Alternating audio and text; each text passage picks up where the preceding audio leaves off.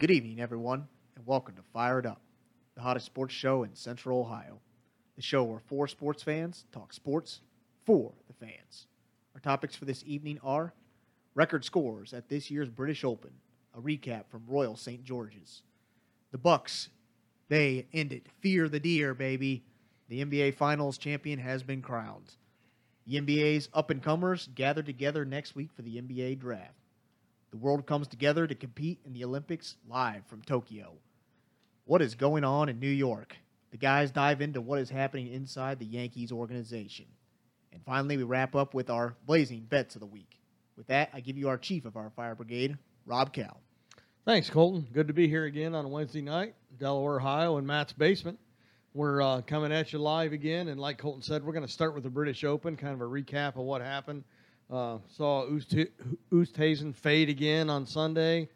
Um, poor Don't re- guy. don't remind me. That was my But, uh, bit. yeah, yeah, um, yeah. Terry went out on a limb there, and picked Louis, and King Louis didn't hold, didn't hold his end of the bargain. Uh, Matt, you want to give us your thoughts on the British Open? Yeah, I mean, it looked like it was a great tournament. Uh, Oosthuizen, like you said, led most of the tournament. However, uh, coming down the stretch, he, he kind of sunk down, and uh, Collin Morikawa ended up winning this thing, shooting a 15 under. He was followed by Jordan Spieth at 13 under, and Oosthuizen ended up at third at 11 under. Um, you know, two of the guys that have been most talked about this year in golf, though, have been the ongoing feud between Brooks Koepka and Bryson DeChambeau. And that ended up with Koepka getting the better of DeChambeau again. He finished six at eight under, while DeChambeau finished at 33 with two under.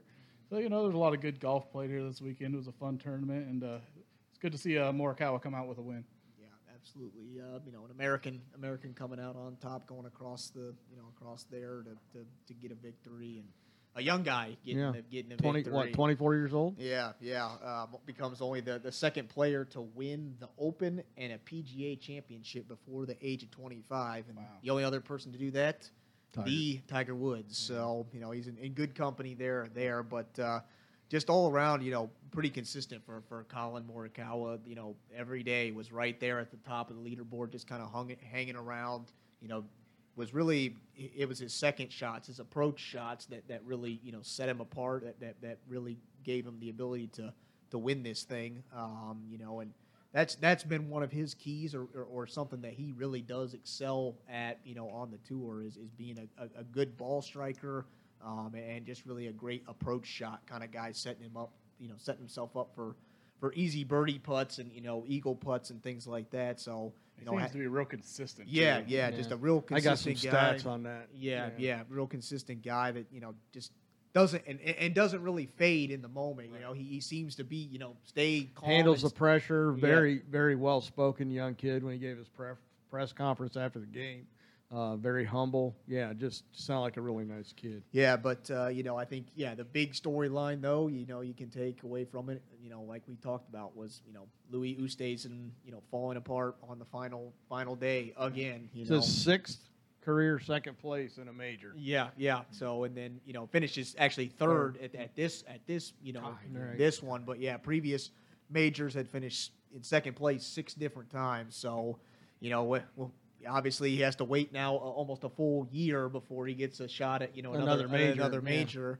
Um, but But you know, I'll still take that paycheck in the top five. You're still getting a pretty, pretty. I nice, think yeah, right, something something there, like so. just just shy of like seven hundred thousand or something like that. So not Not a bad weekend's not, work. Not not bad, but uh, you know, definitely, you know that, and, it's crazy because the last time that he won a major was actually in 2011 at, at the British the British Mhm. Open. So Right. I think this one might have meant a little bit more to him, or he you know really wanted to win this one, you know, really bad, but just that final round just can't can't put it all together. Three plays plays good for three rounds, and then you know four. And not, I mean, he wasn't terrible on Sunday. He was at plus one, but you know, But- with with Morikawa, you know, he's minus three the first day, minus six the second day, minus two the third day, and minus four the you know on Sunday. So just put together a real consistent you know rounds of golf there. Um, he was 15th in driving accuracy. Morikawa was so Mhm. you know you know pretty close to the top there, and also he was 15th in green, reaching the greens in regulation Mhm. um, 11th in putts per green. Mhm. So you know he's, he's keeping his numbers down.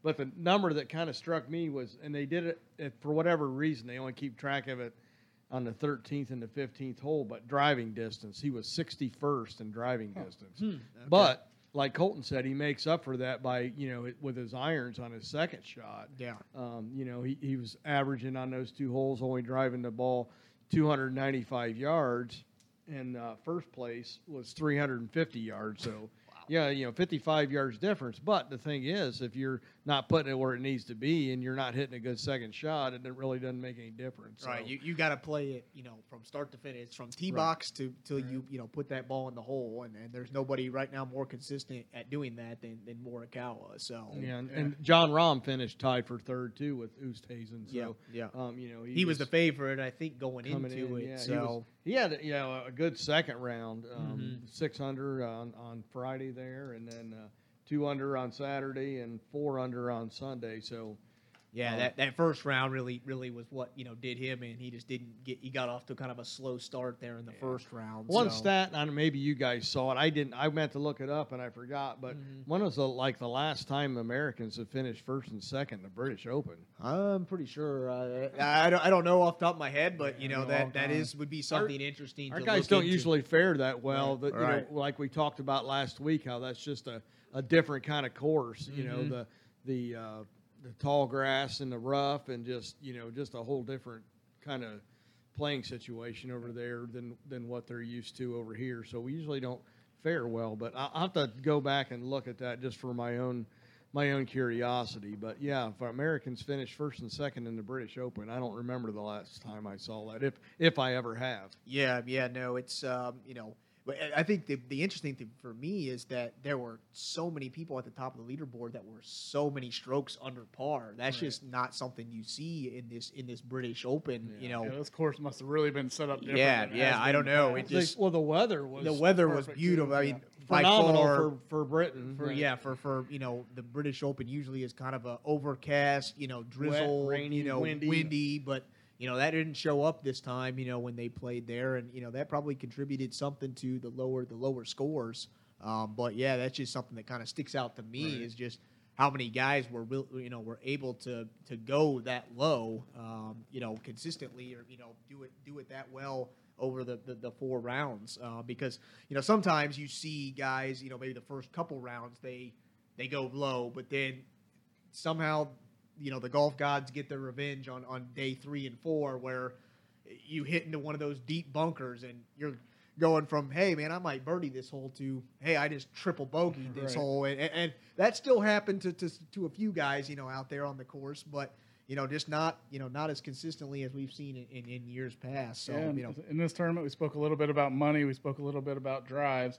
Uh, a guy who may have lost some money because of his drives and driver. Is, Well, uh, because of his mouth, I well, think. yeah, really his mouth. But uh, Bryson DeChambeau said some said some things about his driver, and Right. he, he may be losing a sponsor there in that deal. But you know, he, he did come back around. His drives were really good that last day. That's what got him back in the thick of this thing. Yeah, I think that that's something that he can kind of, you know, he can play on. Obviously, we're done with majors and golf, but obviously, the golf season's not over at this point. There's Right. still several tournaments to go. So I think he does have a little bit of momentum that he can use because in that Yeah, final round, I think he, round. I think he birdied like five holes in a row, or birdied, you know, quite a few holes there on the on the final round, and you know, shot two under.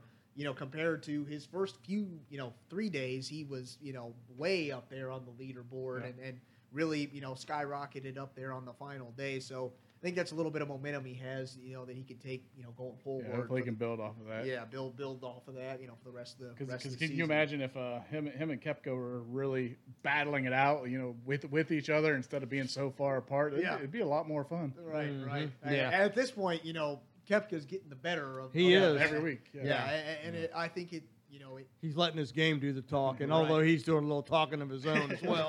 right, But, right. uh, but uh, yeah, it'll be interesting to see what they, you know, if they can somehow, you know, play well together or play, you know, consistently where they do somehow get matched up, you know, Right. in, a, in a tournament or something like that. Yeah, that'd be fun. And, and see, you know, the fireworks that may come out on on that. I'd deal. tune in. Yeah, yeah. I think uh, a lot of you know, not even you know people that don't necessarily follow golf. I Right. think would, would still Ju- tune in just, just, yeah, because just of watch the, the, banter Right, or whatever right. might be going on. right. Absolutely.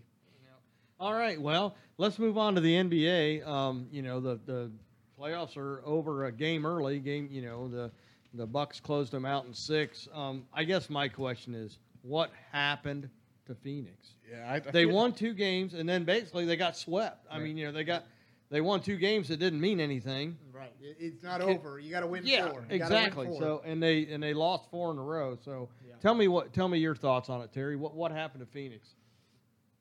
Well, to me, I think it just came down to, to me, it looked like they totally changed their game plan. Mm-hmm. They went away with what, what was successful for them in the first two games. Yeah. DeAndre Ayton was basically invisible.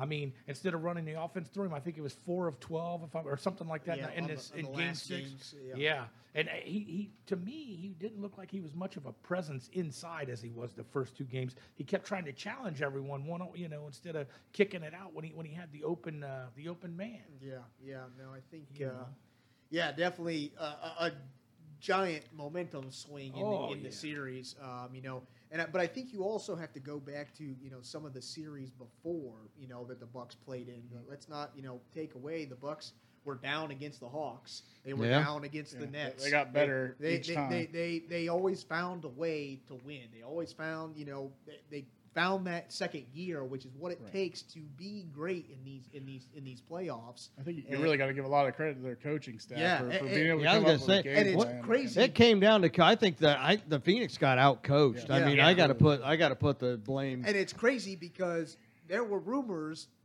during the season, this whole season, that, that if Budenholzer, you know, Mike Budenholzer didn't win a championship, he was getting the axe. Wow. And, and look what the Bucks have done. You know, I mean, they've been now a he can write his own checks. right Now I think because there were even talks. You know, when Rick Carlisle left the Mavericks, people were already saying. Oh, he's probably going to go to. Milwaukee because the Bucks ain't going to make it out of the play. They're going to lose, you know, in the second round or you know third round. You know, they're not going to make it to the finals. Here we are. He, he he made the adjustments that it takes because you know, like Dad said, the Bucks uh, looked awful in those first two games. They looked out of sorts. They didn't have a game plan to stop the Suns. Then you know the next four games, the Complete script- the script- flip-flop. The script flipped, and I think you do have to give you know some of that to coaching that they, they were able to get Phoenix out of their rhythm, uh, uh, you know, make them do things that they weren't comfortable at, at doing, Right. that, that, that didn't get them to where they were in the finals. Yeah. And- Also, too, look at the first two games. Chris Paul had an amazing first two games, Mhm, and then after that, it seems like they put the clamp on him. Yeah, you Drew know. Holiday really really stepped up. You know, he was the guy that was primarily guarding guarding Chris Paul and, and, and you know really really got him out of his rhythm. Really wasn't like the facilitator or you know the floor general that we're Mhm, used to mhm. seeing.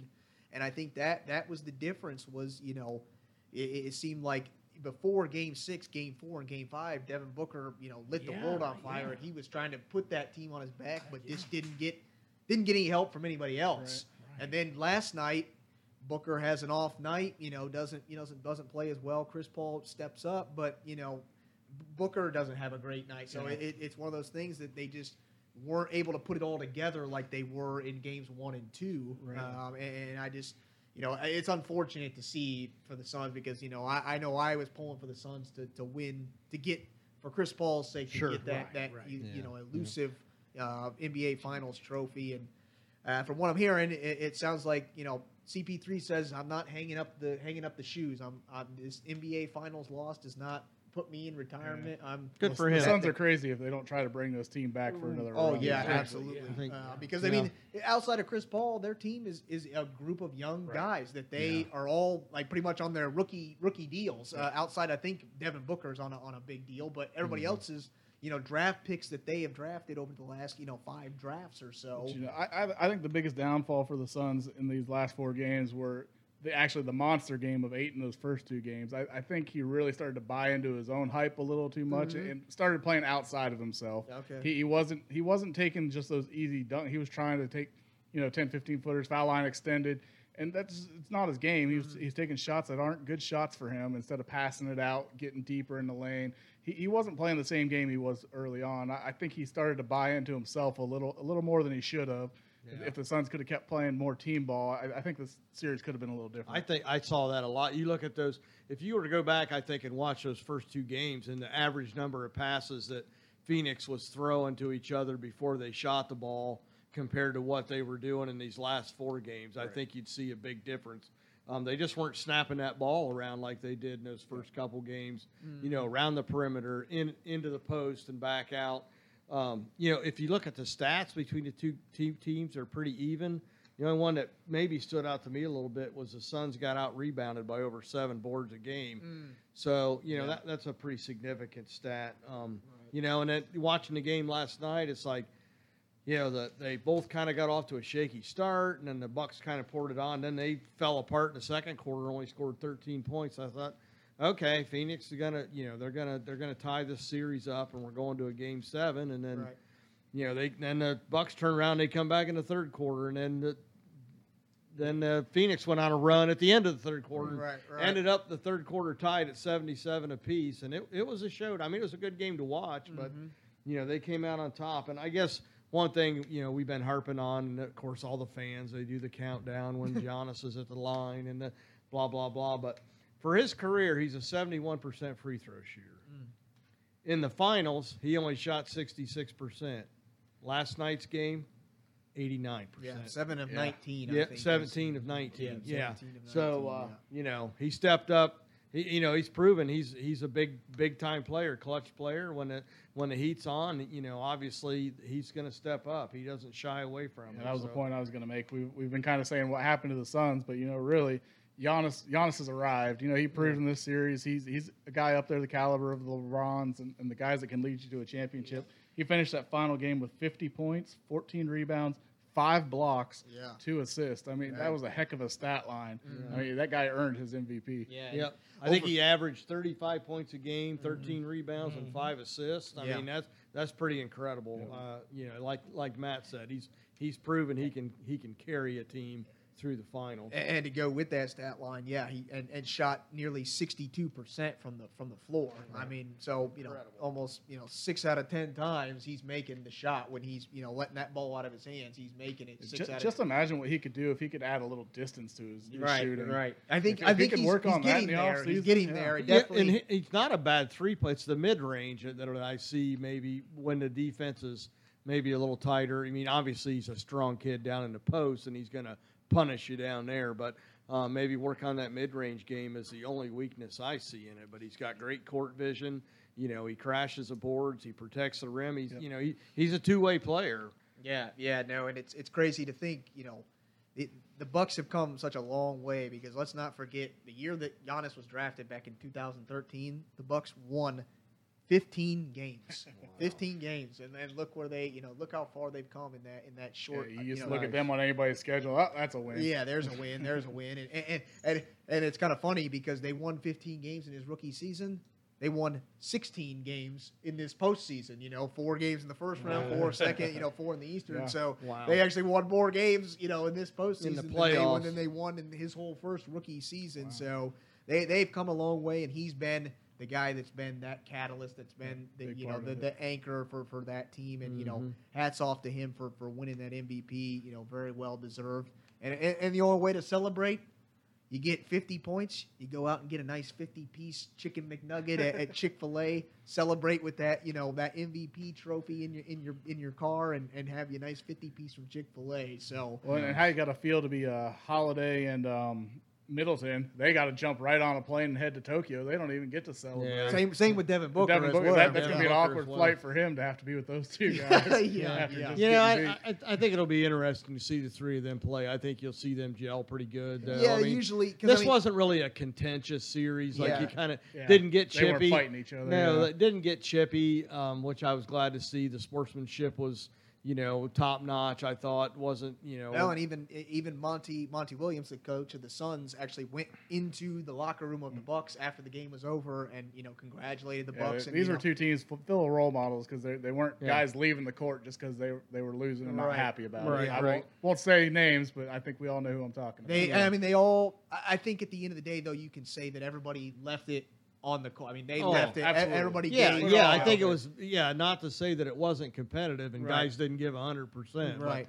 They just didn't get chippy like you kind of saw in some of the some of the games. Um, so no, that was it was fun to watch. I you know I was surprised. I had Phoenix pick to win it in game in seven, but you know it And is I, I- I knew that Phoenix was kind of in trouble when, when the Bucks were able to steal one in Phoenix. Right. We've talked about it before. The, the Bucks play the, well on the road. the Bucks yeah. are the best team at home. I mean, the best team at home, Mm. and Phoenix had a tall, you know, mountain to climb already going back to Milwaukee Right. with, you know, being down in the series. series so the line, they yeah. were going to have to play, you know, an ex, you know, an, an all-time level like a level we saw in game 1 and 2 in order to have a Yeah. real shot to to, to win. And to it, it really last was night. a close game. I mean, Yeah. it took a Herculean effort for Antetokounmpo to, Right, to, right. to get that win and that championship. Oh, yeah, So, right. yeah, it was a great game. Yeah, Yeah, it was fun to watch. All right, well, let's move on to the draft. I know we all kind of went at this thing, this NBA draft, uh, different ways, and kind of kind of looked at what some guys looked at what teams needed. Other guys looked at like the top names that are going and the teams that are might be want, wanting to take him. I think everybody's agreed that Cade Cunningham is going to be your overall your number one. consensus number Um. Yeah, you know, It- and- it, and- sounds like no matter who is picking, because I'm hearing you know Pistons maybe trying to trade that number one pick to the Rockets to the Cavs to some you know other teams that are a little bit lower. But you know I I think no matter who's picking at number one, It's Cade Cade Cunningham. Cunningham is. Yeah, is he's a six eight forward freshman or freshman guard out of uh, Oklahoma State. You know, six eight two twenty. So I mean, he's a big a big guard. Yeah, he's a, he's put together quite well. So I think you know the physicality of the NBA game will uh, not be an issue for him. Mhm. Um, you know, so I, I and I what I read is you know they there was maybe some talks of trade, but the last thing I saw is that the Pistons thought that they would keep the number one Yeah. overall number one pick and take Cade Cunningham. Yeah, and I, I had right here their biggest need was a primary ball handler and a scorer. He checks both those boxes. And I think at this point, you know, the Pistons sitting at 20 and 52, um, they obviously need talent wherever they right. can get it. So it's not about, you know, a need or, or a fit. It's about who's the best available, you know, when and you're gonna picking number one. So there's nobody better available than, than, than Cade Cunningham with, with the number one pick there. So So at number two, you got the Houston Rockets. Um, And Colton, who do you think Houston's going to take? Um, so you know what kind of what I was reading or, or, or seeing the, the you know obviously the Rockets are in kind of full rebuild mode after moving on from the James Harden, the Russell Westbrook, Yeah. you know experiment, Experiment. you know, all, all that stuff. You know all that is gone, and and you know I've moved on from all those big big time players that they had in Houston. So definitely they you know need to fit you know feel they need, they need to find some some players and, and some guys that can you know help them out in this in this rebuilding stage. But I, I'm reading some stuff that they also are looking for like a big big time ball handler that can run the pick and roll style that, that you know similar to what Phoenix runs there there in Phoenix and and, and I, I think so so for that. You know, I think they could go. You know, Jalen Jalen Green uh, sticks out in, in my man, my mind. Um, a, a guard that actually didn't play in college. Forego, you know, forego. You know, yeah, I, the- I the got Jalen. Green at, at going to Houston as well, and that. But I don't know. You know, he played in the G League, so right, right. And, I mean, and had a very good. I think averaged over 15 points or you know, Oh, close yeah, to 20 points a Great game. stat, but you never get to but see him but play. you, you never know what you're you know what you're getting. Yeah, obviously he's going up against you know other you know elite NBA talent there in the. I was gonna say, what, what, what's your opinion of the G League? Do you think that's better than an, an NCAA, a top tier NCAA team? Yeah, or, I just- or do you think it's it's, I, it's hard worse? for me to judge because I don't think they get the time to gel as a team so much. You see, guys going up e- and down all yeah, the time. yeah, it's just so much one-on-one stuff. Yeah, and- it and- seems like to me, and I've I've seen like some documentaries and read some articles about guys that have played in the G League, and they say it's literally like it's like an all star game every every Mm-hmm. night in the G League, where it's running gun. everybody's out for their own. They're they're Right. trying to you know be the best at the best so that they can get that you know is elusive call up to the NBA to to show what they can truly do. See, I think that kind of defeats the purpose of what the NBA was trying to do with Yeah, that league. right. It was supposed to be it was the old D League, Yeah, but they didn't like the connotation of a D. That was, but the D stood for d- Development. development. You Yeah. know, like you're supposed to be developing players, and Yeah. I, to me, that's not what it's turned into.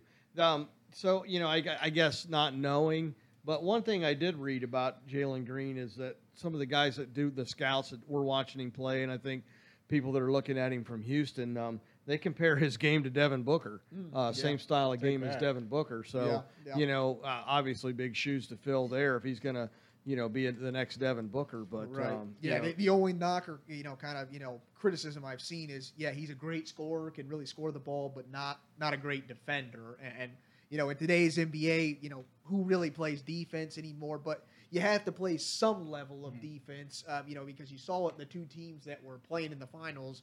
You know, maybe not the best teams in the NBA at defense, Right. but were you know towards the top when it comes to defense. So I, I think it's something you still have to value a little bit, but uh, you know that's something that can be that can be taught. That is something you you know can develop, but definitely you know a scorer, but you know needs to work on his defensive side of the game to, to be one of those top level guys. So I guess my other question about him is, you know, why did he decide G League over over college? I mean, was yeah. it about the money? Because they I don't, don't get paid what- that much. I don't so- know why guys decide that. I don't know if they. I mean, if you look at it, Was it, it- was it, it may not be a lot, but it's a lot more. You don't get nothing when you're in college. Obviously, Well, now you will, things but, things have yeah. changed now, but obviously they didn't have that opportunity a year ago. So But but it, but if your primary focus is getting the money, like th- to me, that never seems to work out on a guy who just wants what- the what cash because uh, they, they get complacent. What about Lamelo Ball? I mean, he he chose to, to go overseas too. yeah, he was the went, went overseas, went to Rookie went a, of the went a different you know different route, and you know we saw. I don't know. It, it, it's I think it's a mixed mixed bag because Right. I mean you're definitely for every one or two guys that do make it in this G Hmm. League or that you know forego college or you know decide to go play one year overseas. I think for every one or two or maybe five guys that that are, have a success, you're going to see 10, 20, 30 guys that Yeah. that don't You that- never hear of that, again. that you know just blow out or you know are a washout. And uh, also Lamelo, I don't think is a good comparison because he, he went overseas because of mistakes his dad made. Uh, Yeah. he couldn't go. He couldn't go to college because they were taking money with the with the big baller brand and Yeah. and all that. So he, he didn't have a choice. He had to go overseas. Right. So I, I I don't really I don't compare that as far as those guys who are just going strictly for the money. And because I, feel the money guys just get complacent, they, their game never truly develops into what it should. Right, So I right. think that's just something to keep an eye on. Oh yeah, definitely. All right. Anything else on the number two pick Nope. overall? Houston? I think All we right. can move on. Number three, the Cavaliers. The hometown Cleveland Hometown- Cavaliers. Yep, yep. I got uh, Evan Mobley, Yeah, yeah. I think- seven foot uh, forward out of USC. Yep. Um, you know, we'll see. I, I, Cleveland obviously needs help everywhere, like all these top probably four or five pick teams do. So I don't know if you can go if if this guy pans out.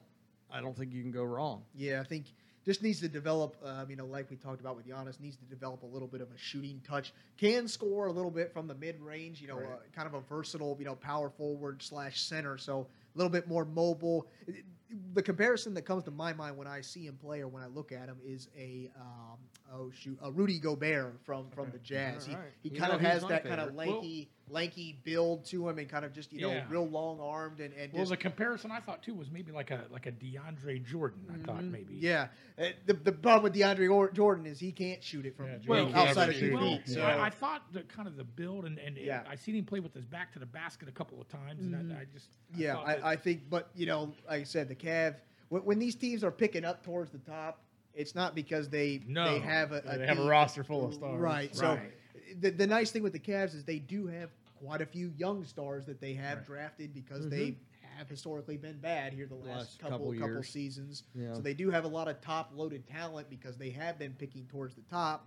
So I think you add another guy like Evan Mobley, and, and I think he fits right in into what the Cavs are, are, are trying to do. And potentially, if you're trying to move away from Kevin Love or hmm. you know whatever, I think this guy can, can fill in and give you you know some quality Yeah. minutes. there. Are they ever really trying to move away from Kevin Love? He's been trying to get out of there for years. I don't know. I don't know. I don't know what they're doing with, with, with don't know Kevin. Love. It doesn't make any sense. One thing I read on Mobley, he's, he's a two-way player, so he is going to give you some defense, some rim protection. You know, at the other on the other end of the floor. So Yeah, that, that's why Rudy Gobert came to my mind Sure, when, when absolutely. I'm, when I'm thinking, you know, Yep, I agree. That, so yep, yep. But if we go go down to this next team, Toronto, I actually have Mobley being a great fit for them. I think Yeah. he's exactly what they would need. They need a big man, or the next thing they should be looking at is a replacement for Kyle Lowry, who's gonna, coming up on a free agency. He's probably not going to be there much longer. So, Yeah.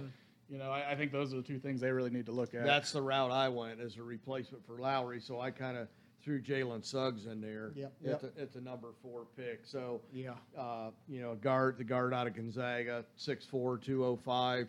You know, obviously a team that's been uh, well storied here recently. Very good ball team from out west. So yeah, and I, I think with Kyle Lowry being a free agent, um, you gotta you gotta think about replacement for him. So. yeah, definitely. I think I think Jalen Suggs is, is the pick here because he can also not only point guard, but he can also be he's kind of a combo guard, so he can play that shooting guard position too. Mhm. And and not only maybe the Raptors moving on from Lowry, but they could potentially also lose a wing player, Gary Trent Jr. could- Right. is a, is a, going to be a free agent. they're hoping to re-sign him, but you never know how free agency is going to go. So if you can keep maybe keep Kyle Lowry, or you know, I think he can fit into either hmm. spot. If you lose a wing, okay, he can fit into that role. If you lose, you know, point guard, he can fit into the point guard role. So I think Jalen Suggs makes the most sense for for the Raptors here. So. Right. Yeah. Okay. I don't know how far down in the weeds you guys want to go. I went down to like the tenth pick. Yeah, I got I got all the way to ten. Orlando's got they the got number two, yeah, number five and five and number eight. Yeah. So um, you know, and then I think they're for their fifth pick. I got Scottie Barnes out of Florida. yeah, Florida Six, State, eight- Florida State, Florida State. I'm Yeah. sorry. Um, six eight, two twenty five. Uh, lanky kid. seven foot three wingspan. Oh yeah, he's you know takes up a lot of space in Yeah, there. yeah. And then uh, Keon Johnson, a guard out of Tennessee, for their number eight pick. So Yeah, yeah. Number five, I, I agree with you. I think uh, you know Scottie Barnes there it makes sense. Um, after after their Magic traded Aaron Gordon to the Denver Nuggets, this, Mhm. you know this past you know uh, NBA trade deadline time, I think they need another kind of lengthy wing defender, um, and and their Scottie Barnes really fits that mold really Right. really well. Uh, the only thing I, I do differ though, the eighth pick, I, I have actually the guard out of Arkansas, Moses Moody. Um, because the Magic also need a lot of a lot of scoring. They need some perimeter offense um, as well because um, Gary Harris, who is you know often injured player, is actually entering free agency, so you don't know if you're going to be able to re-sign him.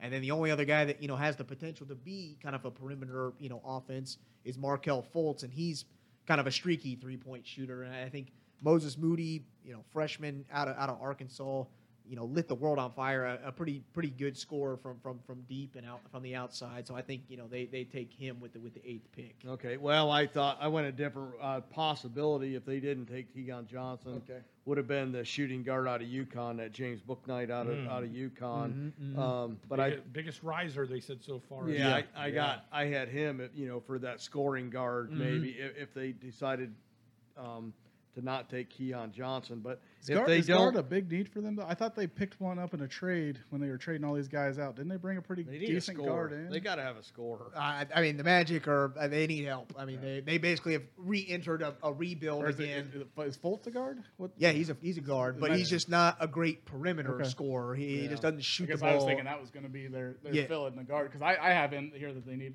either probably and a, Moses a forward Moody, and a big. Moses Moody is more of a of a shooting guard, where Mm. Markelle Fultz is more of, of a of a point guard, Right. a, a scoring point Okay. guard. so, they could complement yeah, each nice a nice combo um, that that you know will fit fit nicely. So All right.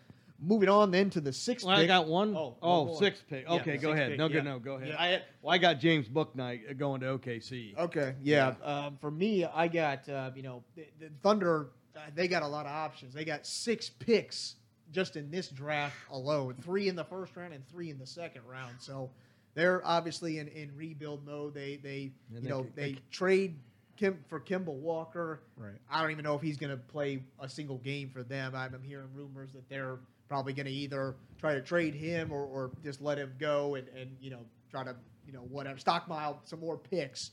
Um, but uh, you know I think that they go another kind of question mark. I think they go Jonathan Kuminga, which Mm. is kind of a power forward, small forward, and another guy that chose to forego a season in college and play in, in the G G League League. player. Yeah, I- that's, I that's, think- that's I who I think- had. That's who I had. I think this one is a little bit more of a question mark um, than, than maybe Jalen Green. He did average, I think, around 15 points a game, but not a great shooter. Not, I mean, I think he shot like in the 20s and 30s Mhm. from anything outside of you know within the painted area. So Yeah, I think I seen like twenty-seven. has a, has a ton of a ton of upside. Side, you know, a lot of raw talent there, and you know, being only 18, 19 years old, a lot of you know room for growth. They were but, saying he's a project. but what are you yeah. what are you gonna get? You know, you don't know what you what Good you're gonna size get. kid. He's Yeah. 6'8", Yeah, 220. good, good, good size. I had kid. him going to the Warriors, though, in the, in the seventh The pick, one guy so- said he was a space eater. He called him or, Right, or right. something to that. So you. I, I think they go go that route. You know, they, they obviously need some need some help Yeah. everywhere there in, in Oklahoma City. Yeah, Um, looking looking at this, I thought their biggest need would, would be a center to replace uh,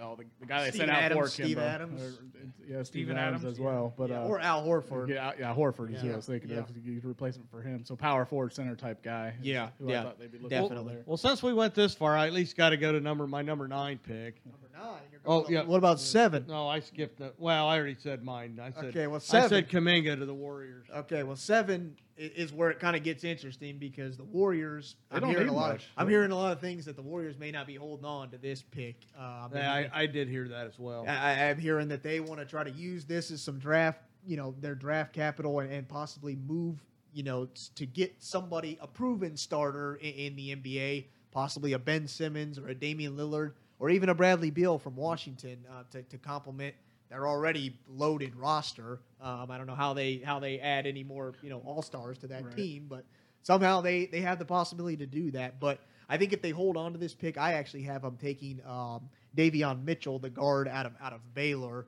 Um, he's kind of a I I think he'll he'll complement. He, he'll be a nice backup to Steph because he does maybe some of the things that Steph isn't necessarily known Mm. for. He's kind of a gritty defender that that you know can make plays as a point guard Yeah. as well. Um, where you know Steph is more known for his outside shooting, more of his offense, and not the greatest of defenders. Right. Um, so I think Davion Mitchell would be a nice kind of backup to, Mhm. to complement to to complement Steph Curry. Yeah, if, if they trade for Simmons, I think that would be great because that fits the biggest need I think they have is is, a- is a defensive guy in the mold of Iguodala when he was there. Yeah, you know, yeah. I, I think that would be great for them. But if they don't do that, I think that's what they should be going after as a Mm-hmm. defender. They don't need more scoring. Or if they're not going to get a defender, also then look for somebody who can replace Draymond Green because he's looking to be on his way out here in the next few years as well. Absolutely. So now we can move on to that All number right. nine pick. Got my boy coming out of Ann Arbor, Oh, boy. Franz Wagner, All right. all going to the Kings at Okay. number nine. All right. Though Six- I'll tell you, in a lot of the mocks, he he's up there anywhere from three to nine. I mean, Yeah, every- yeah. I was- I was everybody's kinda looking at surprised. him. He had a somebody who can great fill in. tournament. Yeah, yeah. kinda Six nine, surprised. two twenty. Yes. Uh, you know, small forward. We'll see. I, you know, I, th- you know, his brother's already playing in the NBA. Um, you know, I think his game will transition well too. He's proven to be a smart player. And I, yeah, like I said, I got him going number nine to Sacramento Kings. Yeah. For, for that one, I had Kai Jones. Okay. From Texas. Uh, okay. All right. Yeah, I got a I got a different small forward. I actually got that Corey Corey Kispert from from Gonzaga, Ah, who you know was a okay. pretty pretty big catalyst for that. You know, uh, champion not championship, but you know, runner up, I guess, in the into the NCAA tournament. You know, very key to, to that team's success. Um, and I, I think it makes sense maybe to go you know forward or you know a wing player because. Uh, from what I'm hearing, the Kings are likely going to be moving on from Harrison Barnes, their Mhm. their their you know staple that they've had there at the wing position uh, for for the last Wagner's years. shown he can play that position. Right, right, and I think they need they need somebody to fill those shoes to be a scorer, and I think you can, you know, Fran, if it, whether it's Franz or, or whether it's you know Corey Kispert or, or Kai Jones or whoever steps in there has to kind of fill that void as a, as a scorer. Well, so. and, and Sacramento needs somebody who can play defense because they had one of the worst defenses in the league this year. so I, I, I think getting that as he, he does play defense Right. well as well. That guy out of Michigan. So I, I think he would be a great fit for them. Okay. Well, we might as well do number ten. oh yeah, absolutely, I got it. So let's get it. That's the Pelicans. Yes. And actually, I had the guy that you had going to the Warriors, that Okay. Devion Mitchell, Okay. uh, Davion Mitchell, going to a guard out of Baylor, going, and but for the same reasons that you said, Mm-hmm. the toughness, um, you know, the defense, and Yes. I think that's what the Pelicans need. Yes. Um, they're a team that you know their defense is not good, you know, and to, a guard to run things with you know their bigs down there. Um, we'll see how how that works out. Yeah, I, I got the biggest need for them being defense and, and shooters for them because obviously your two staples right now, Zion and, and Brandon Ingram, are, are Mhm. going to carry the load when it comes to the scoring. So then Sure. you just need people, eh, but they're not they're not known as great defenders. So you got to have some other you know people that are going to play you know some defense, and then when those guys get double teamed or triple teamed or you know whatever, you got to have some shooters out there to I kick somebody who can knock down the three ball. And so really for me. I, I got I got Keon Johnson, the shooting guard out of Tennessee, you know, falling Okay. falling down here, um, and and didn't average a whole lot of points, you know, in, in college. Only played the one season, I believe, in, in Tennessee. Um, averaged, I think, 11, 11.3 points per game, but also 1.1 steals. So I think he's kind of a could potentially be. I, I don't know that he's going to be a guy that's going to come in day one and just you know light the world on fire. But I think he has a ton of ton of upside. But is a great two way guy that, that's going to give you some you know some needed offense. Has to improve his shooting just a little bit, but uh, you know I think is, is a is a great on ball defender. So I think that's something that, that the Pelicans definitely definitely need there. Yeah, and I know we only talked about the, the top ten picks, but you know what? There there's a lot of lot of quality players in this draft. There's not a lot of superstars, Yeah. but I think there are a lot of really quality shooters. I think you'll even find some good shooters coming out of the second round. a guy like Duane Washington out of Ohio State. I think he's going to be able to help a team out there shooting the ball. Uh, the guy who beat the Buckeyes in the first round, his name slips my mind Yeah, right now, yeah, but uh, yeah. I, I, I think yeah. he'll, he'll do something in the NBA as well. Yeah, yeah. I think uh, I, I the the question mark for me is, you know, we, we talk about these top level guys. Um, how about how about Jalen Johnson, the, the guy that you know was the top, you know, one of the top recruits coming into the you know coming into the season. Obviously went to Duke to play, you know, a top program there, and then didn't have what you would call, you know, a typical, you know, freshman season at, at Duke, and actually left halfway through it um, and, and due to some some injuries and some you know potentially his camp not getting along with the Duke camp, so a lot of big question marks there. So it'll be interesting to see if somebody takes a chance with a lottery pick there on a guy that you know we don't we don't know that that much that much about, and and, and you know is still young and, and still has a ton of upside, but. you- Does he have some character issues there that you know you just don't know what what you're gonna get? So. Have you seen a projection on him at all? Well, I saw I saw some stuff that he was still like a, a, a top you know top fourteen top you know top lottery pick. So uh, looking at it, it looks like somebody is still going to take a chance on him somewhere in that Mhm, top 14 mhm. picks. You know, it, it just depends on how how early they, they, they take a chance on him. So uh, it'll be it'll be interesting to see you know what, what teams decide to decide to do with that with that situation. So All right. Well, let's move on to the Olympics. Uh, hopefully, we get to see the Olympics. yes. You know, they said there's still a question that they could cancel the whole thing with the with the COVID nineteen cases in uh, Olympic Village. So, I mean, you know, they're already not letting fans in, athletes and coaches only. I think so. Um, uh, I don't know. I'm a little worried, but you know, I, I guess for me, the two sports that I'm looking to forward to most is obviously men's basketball. Uh, it's going to be interesting to see how, you know, you've had a lot of movement, guys getting accepted, and then injuries or not, you know, wanting to play. They need they need time to recover. Um, so it'll be interesting to see how this team gels. Uh, I think Gregg Popovich, as your head coach, has definitely got his work cut out for him to to get this team to play together on on a short notice. You know, guys that just finished playing in the finals last night are, you know, on, On a pl- plane on a plane over there. already, three of them. So Yeah. you know, and Steve Kerr is one of the assistant coaches. I mean, I think you got the the coaches there to you know that can that can get it done. But it's just, I guess one one surprise for me, I'm actually kind of surprised, gladly surprised, but uh, that Kevin Durant's playing. you think so? I don't know. I'm kind of surprised. I, don't- mean. I don't know. I think he's just a competitor. I think he is I too, it but I, I a- just, I you know, he's getting, he's been in the league a while now, and you know the the a lot of Nets had guys such, are opting out. yeah. and you know the Nets. There was such great expectations for the Nets with the with the team that they put together, and I, you know, and the injuries that plagued them going through the season and then into the playoffs. I, I, I like I said, I'm glad he's playing. Mm-hmm. I'm just a little surprised. You think had they made a longer run, he might have opted out? Maybe. He feels like he's got basketball in him still. Yeah, I think I think I think for me, I think it's more of this is because if you look at this roster, like it's it's Kevin Durant or bust kind Right, of thing. absolutely. Like he he is the team. So I think he's played in two Olympics before this, and he really hasn't been like that that guy. You know, he hasn't been. It's it's more or less been kind of LeBron's show the last couple of Olympics. Like everybody looks towards LeBron as the Right. leader of this team, and now. With Kevin Durant, you know, made up of the, the players that are on this roster, Sure. Yeah, Kevin Durant is kind of that guy. So Seems I, to be a lot of second tier guys on this roster, Right. not the mega stars. right, like right. So I think I think I think that may have some. It may have something to do that you know he he he started to see. Oh my gosh, all these guys are opting out. You know, I can really be that catalyst. I can be that guy. I can I can. I can pull this team You know, together. and, and I think that might have something. I think if they do, like if he can, and like I said, Popovich and Kerr can pull this team together, I think it's going to be one of the biggest feats. If we can wind up winning a gold in men's basketball this year, I think will be pretty impressive because Absolutely. the short, um, you know, red- Window before- window to get ready. You know, you got. I, I agree with some of maybe some of the second tier players that you don't. But I mean, there's still a lot of talent on Oh, yeah, this no, team. absolutely. Still Uh, very, very Middle- good. Khris Middleton, players. obviously. Um, What- Devin what- Booker, What, what Jrue do you Holiday. What do you guys think about the replacements Uh, for I, Bradley Beal and, I was and- and Kevin. Love.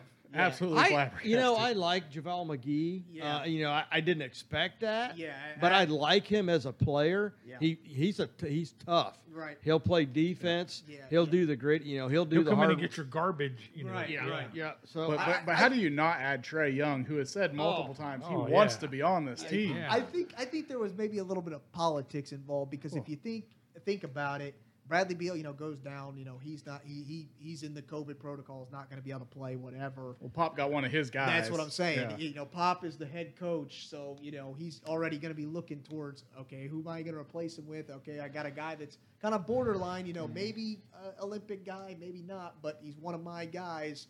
You know, I, I got to add him to the team, and I think maybe that might have played a little bit into it, but I, I don't. If Team USA is relying on those guys, we're Right. not winning the gold. Right. well, I- you know, you still they're- got they're you good got players, Jayson but- Tatum on there from Yeah. the Celtics. I mean, they're I think, Adebayo I think from with the the, Heat. Kevin Love, the Kevin Love replacement, it it Kevin Love was a big question mark for me of why he was even on the team I- to begin with. I I I couldn't agree. agree more. and, and then you replace him with JaVale McGee, which is another kind of question. I'm not saying JaVale McGee can't, you know, be- Right. go I'm not, there I'm not saying these guys are bad. I'm just saying just- there are other I, I- options. I, think you replaced a question mark with another question mark, Right. um, just because I don't. I feel like there has to be maybe a better power forward slash center than, Hmm. than JaVale McGee. Like, have we really lost like the true center position Yeah. that badly that Right. JaVale Right. McGee is the guy you replace? Well, like, you know, I I guess know. another guy, you know, Lillard's going to play, which I'm glad to see that. Yeah. Um, and then another one I was glad to see. You know, we talked about him early, earlier in our some of our earlier podcasts when we were talking about players to watch, and that was Zach LaVine from the Bulls. You know, Mm-hmm. he he had some great numbers this year. So I mean, the talent I think is there. It's just going to be a matter a matter of getting these guys to gel. And yeah, that- and I, so I hadn't heard. Is Giannis playing for for his Olympic team? I or- don't. I don't did know, they even I don't make even know it? Greece is. I don't even think Greece is I in it. wasn't I don't think. I don't think they're in it. I was gonna say if they were, who does Team USA have to stop him? Right, That, right. That would have been my that- question that, there. That was but- my question when I saw the the the Olympic roster kind of come out in the beginning. Was man, we are super thin at the big man Right. spot. Like like I said, when you got Kevin Love on there, like I, I- I'm not taking anything away from Kevin Love. He's still you know a decent player, but Right. like. There has got to be some better power forwards, you know, slash centers out there than him to, to, to fill that that Mm. void. And yeah, it, they would be. I, I think they're going to be in real big trouble if they have to go against a Quality big, team yeah. when they have you know a, a bigger lineup. I think. Well, And- you, you see what happened when they went against Nigeria. The big you know the Yeah, big guys yeah. there got put. They pushed them around and you and I think you know talking about the gelling that Dad was talking. I mean, USA two and two in their exhibition games. right, you know, right. drop- And that and th- those were all guys that but I think they have a they've little, added more players since then. Uh, yeah, I think they have a little bit of momentum now going into the Right. Olympics. They won their last. they two, got their legs. Now. Yeah, won, won their But, last. but now two. their lineup's going to completely But change. yeah, because now three of the guys coming in are probably going to be starters. Right, so so right. now your whole your But two of them are world champions, Yeah, so that's I mean, got, it's- got to give you a little confidence. Right. Yeah. But they don't. and they probably- don't. They don't get a easy for their very first games against France, who's you know a number the number seven ranked team in FIBA, the FIBA ranking. Rudy so, Well, we'll continue talking about the Olympics though, and let's hope they don't go the same way as the U.S. women's soccer team is projected to win gold. oh wow, Went An down egg, and laid an an egg. egg today, Yeah. 3-0. losing 3-0 Yeah. in their opening round match. So they got a long way to go if they want to live up to that potential. Yeah. Ha- hadn't lost in 44 games, and then you come in and don't even score a, a Right, goal. go I mean, get beat that's 3-0. Not not a good start. No. But they've Nah. been too. Bu- I think they've been a little too busy politicking for, Yeah, for, they- for the money o- side of things, and Right, maybe right. not practicing as much as they should. Right, right, absolutely. Um, my other sport that I'm looking forward to that has take coming back now after a 13 year hiatus, women's softball And, Yeah. and baseball, And Baseball, baseball. baseball, and yeah. baseball. Uh, you know, I, I think um, we've always been the favorite, and we've been a you know always put together a good team in softball. But you know, 13 years ago, we got upset by Japan. Mm-hmm. Um, and you know, when we in 2008, we were favored to win the gold. Got upset by Japan, three to one. I think the final score was. But um, you know, I think uh, I think our, you're going to see our softball team just walk through this competition Uh, because I And think so- that- softball I needs think, this. I think they got something to prove, and, and I lo- and I love watching. I love watching women's softball. It's a it's such a fantastic game to watch. Just it, it was big Lot back more- in lot those more days. strategy. Jennie Finch and all that. Yeah, that was, a that lot, a lot more of a team back in strategy involved when it comes to kind of softball, just Right. because they don't, you know, they don't hit it out of the park like you know, like the, the big, you know, like the men do. Or, Right. you know, it's the, there's a little bit more tactical, you know, Mm. kind of scoring. playing a lot of you know. Small ball and Right, right. you know move moving the bases, uh, base running, moving the runners over. You know, Mhm. playing for one or two. Steal, runs. stealing bases and Right. things like that. Yeah, definitely a lot more strategy involved. But uh, So those are my two sports. But yeah, yeah. I Now, think- something I saw w- was coming this year. I don't know if it's been in the past. Was three on three basketball. no, first time, first so time. do you know anything about who the Team USA guys are? Or? Uh, Or what's going well, on with actually, the men's didn't qualify. Oh, really? Men's Okay. didn't qualify. The women's, I, I don't know who's on that. so are they not the pros? Is, No, it's just like this random it- it- guys because I remember like the qualifying tournament that they had. Um, the the men's team. I, the only guy I do remember that was on that team, if you guys remember, Robbie Hummel from, Yes. Mhm. from Purdue Yep. Mhm. was on that three on three Okay. Basketball team, and and I don't know how they selected the guys or how they decided who are the best three on three basketball Mm. players, but. You know, I do remember him being on the roster when they were qualifying, but they wind up not not being able to qualify. Yeah, I, I didn't know much about it. I just saw it in my list of things. Yeah. I, I, I know the professor over here would, would, would know about that yeah, kind of yeah. stuff. So Terry, tell me what you're looking forward to in the Olympics. The two that I've always liked. I'm not a huge boxing fan, but I, I love Olympic boxing. Mhm, mhm, yeah, Yeah. And then I, I always like all the track and field. yeah, Okay, yeah. That's good. always Yeah. interesting to see. And Yeah, the U.S. is kind of falling behind there on the track with some of their guys being suspended and Right. and, and kicked out for some other issues, men and women. So right, right. We'll, we'll see how they can really fare in, in, in track. You know, swimming's another big one this year. You know, Mhm. Right. with, Always- with, with always a good one. Phelps being out, who's going to be that next American Yeah. to step up? Will be interesting to see. Right. Got gymnastics. Can the can the women re, re, uh, reclaim their gold from the Yeah. past? Simone Biles, all that. Beach volleyball. Beach volleyball's uh, yeah, always fun, Yeah, yeah. always fun to watch. That too. is fun to watch. So Yeah. that that's been the long-standing team of uh, Walsh and Jennings. Right. They, they weren't they weren't in the last one. Yeah. Uh, and I think what was it, Jennings, or was it Walsh? Well, whoever kept playing Yeah. had a new partner. They they just missed winning gold last Okay, time. yeah, So yeah. I, I don't know if either of them are still still yeah, playing this I year or not. I haven't seen the full roster of, of but that- who, that's you know, always who's fun to watch. But it's Yeah, always a I good agree. time to Yep, watch. yep. Kind of piggybacking off of Dad's, you know, new sports being added and, and a little bit of Mm-hmm. Matt's, but that that three on three basketball is being added. Uh, it's it's not really new, but it's coming back. Baseball and Mm-hmm. softball. Mhm. Um, they've added now freestyle BMX, so you know, like almost like the X Games, you know, bike, you know, the bicycle kind of freestyle, you know, That's tricks cool. and stuff. That's cool. Um, karate is now in the Olympics. Oh, Um, skateboarding um, is now in the skateboarding's Olympics. definitely worth watching for the Americans. Yeah, They've always got a lot um, of great skateboarders. Now, now, a- now a sport called sport climbing, which looks like some kind of like competitive like rock climbing event wow. of some sort, and now also adding surfing to the mix. So I did see that, but they said they're not getting any waves. Like the waves are like under. yeah, I don't know. Uh, yeah, obviously that- underproducing right now, yeah. so- I don't know. I mean, I don't know what the surf is so they, like. they they didn't build a wave machine like they usually do for some of that kind of yeah, stuff. I don't but- know. I don't know what the surf looks like in Japan. Huh. I'm not a big surfer, but uh, you know, I, I don't know if they That's are known for you know getting good waves. I don't in know. Japan. I, I just I came across one of my news feeds that the that the waves were underwhelming. So I don't know. Uh, Interesting. yeah. But uh, 206 countries competing in this year's Nice. Olympics, so you know, it's gonna Is be, that a record? Or? I, I don't, I don't know. And- it didn't, and- didn't and- say in the article I was reading, but uh, you know, that's that's a lot. I mean, and, that's a lot. and hopefully it you know it comes to fruition and Right. you know there's the they isolate these cases that we've had so far and everything goes according to plan. And, so- and I was looking. America is projected to win the most medals. We're projected to win 96 medals with 40 golds. Okay. Uh, there are some other other countries that are that are close, but that that 96 is also down from our most recent. We had 114 in the last game. So Wow, yeah, so uh, I mean, America's not projected to do as well as they have in the past. Uh, we'll, we'll see what they do. Mm-hmm. So uh, yeah, let's go, go, go, go. Real quick, um, we're just going to talk about the Yankees real quick, and we're going to do our blazing bets. Yep. Um, what's going on with the Yankees? They're a mess right now. I mean, Where do you begin? That might be- Yeah, yeah. It's uh, because I, I don't think you can point to any one particular. There's just a culmination of a lot of different things because their offense isn't playing well. Their pitching is not is not doing is not well. I was gonna say well. it, it's bad all the way around. The Yeah. team's currently batting 236 as a team with a 3.78 ERA as a team. Yeah. They've only scored 358 runs on the season, so Yeah. I mean they they've got a lot of work to do if, if they want to want to get better. And- And, and, and- their big free agent signings aren't paying off either. Kluber and Gerrit Cole Yeah. aren't pitching like they were supposed to. Yeah, it's interesting because uh, you know the thing you bring up Gerrit Cole because actually his first eleven starts, his batting average 198, 1.78 ERA, gave up only five home runs and walked only nine batters. Then came ever sticky since tack. Ever tack. since the MLB tack, Yeah. started Cracked kind of cracking down, his last seven starts, 4.15 ERA, 10 home runs,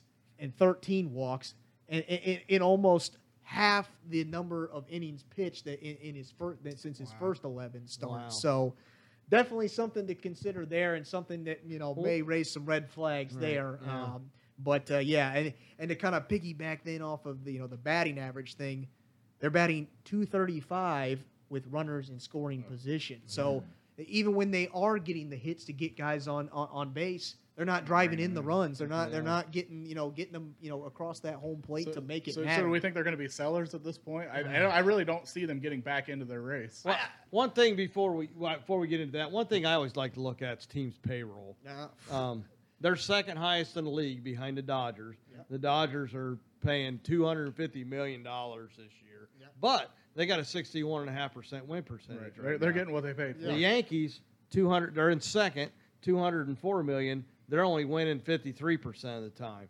So, I wonder what the lowest payroll in uh, baseball is. worth. Cleveland Indians. Okay. Really? I looked it up. Yeah. Fifty-three million dollars Wow. and they're winning 51% There of their you go. games. So, you know, there's there's only 11 teams with a better average than the Indians as far as win percentage, and they have the absolute lowest payroll Yeah. in baseball. The league average is 130 million.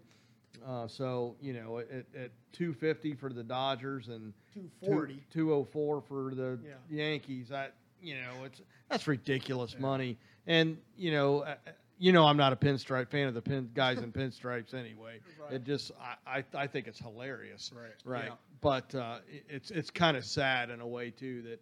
You know these teams think they can go out and buy a team, and then they, they perform like this. But it's So- because they're not a team is the problem. Re- real quick, make the playoffs. Don't make the playoffs. Don't. No, I, I think they they don't. They, uh, all the analytics point to like a less than twenty percent chance of them making the playoffs. I, I, I just don't see it see it happening. So I don't Blow know. it up. Yeah. All right, let's do our blazing bets real quick. Matt, why don't you lead us off? Yep, I'm going with the, the Cubs Cardinals game tomorrow, 7:22-21 at 7:15 p.m. These two teams are fierce rivals, and both are currently tied for third in the NL Central with uh, records of 47 and 48. Uh, they're close in most of their statistical categories, so I think it's going to come down to starting pitching. Cubs have uh, Adbert Alzolay on the mound. He's four and nine with a 4.59 ERA. The Cardinals are starting Kwang Hyun Kim, who's five and five with a 2.87 ERA. So just going by the starters, I'm taking the Cardinals in this one. All right, very good. Terry, what you got? Well, I didn't realize, and I apologize that this. I thought it was an 8-10 game, so it's it's already started. So, Okay. but it's only like the second inning. All right, I all right. took I took Toronto over the Red Sox. Okay, I all right. apologize. I thought it was an 8-10 game. I did I didn't get the starters, but 58% of the money is on Toronto right now. So all right, all I did see Vlad's 0 for 1. So I think. so, I took another big rivalry out in the National League West. Um, The Giants and the Dodgers, first and second, 59 and 35 for the Giants, 59 37 for the Dodgers. So, you know, they're battling out there. Um, Giants got uh, Webb on the mound. He's 4 and 3, 3.54 E- ERA against Julio Urias. He's 12 and 3, 3.78. I'm going to give this the edge to the Dodgers here um, for a couple reasons. One, Brandon Car- Crawford from the Giants on the 10-day injured re- injured list, and he's leading in all their all, he's leading in home runs, um, average, and RBIs for the for the Giants. However, the Dodgers have their home run leader and RBI leader, uh, Max Mercy, uh, listed day to day. So, uh, or Muncy, I'm sorry, Max Muncy listed day to day. So, but I'm still going to give the edge to the Dodgers in, in a close one. Uh, that's a 10 o'clock game tonight out west. They're both six and four in their last 10 games. So, I mean, they're it, it's really a toss up. But Yeah. put your money on the Dodgers. Yeah. Well, I got another game out west. I got the Oakland Athletics versus the Seattle Mariners. I actually got they're actually playing tomorrow, the first game of a four-game series, and they're the Athletics are sitting second in the AL West, and the Mariners are sitting third in the AL West, and only separated by a game or so. So this is going to be critical, you know, playoff race, you know, for for you know standings wise for both these teams. But uh, you know, I I, I like uh, I like the Mariners here. Uh, they're actually the underdog. Um, Yeah. So I like I like the Mariners to take this one. You put hundred dollars on them, you get hundred and ten dollars. So Nice. You know, I, I like the dog in in this one. All right, very good. Thanks, Colton. Well, guys, that's uh, that's all we got for this for this week. Um, we're not going to do a show next week. We're actually taking a fired up family vacation next Right, week. yeah, so yeah. much needed vacation for the crew next week. So Yeah. we'll come at you the following week and look, you know, look for the time and date. And uh, yeah, they, you know, thanks for listening to Fire It Up with your hosts Colton Cow. Rob Cal. Terry Tackett. Matt Cordis. We uh, we know we hope you enjoyed our episode this week, and um, you know if you want to hear other topics for future episodes or just have a burning sports question, feel free to reach out to us on on Instagram. We are fired up underscore podcast, or you can find us on Facebook if you search for fired up comma sports podcast. And as always, if you head over to fired up one.podbean.com, you can check out all of our past episodes. You can find us on all the different podcast platforms Apple, Google, Spotify. Pandora, Spotify, all, all of them. Where you can listen to a podcast, you can find us there. So, you know, what, listen to some of our old episodes since we'll be off, you know, next week. Catch up on some, you know, episodes that you might have And missed. send us your questions. yeah, and then send us your questions. So, you know, as always, stay, Stay fired, Fired up. up.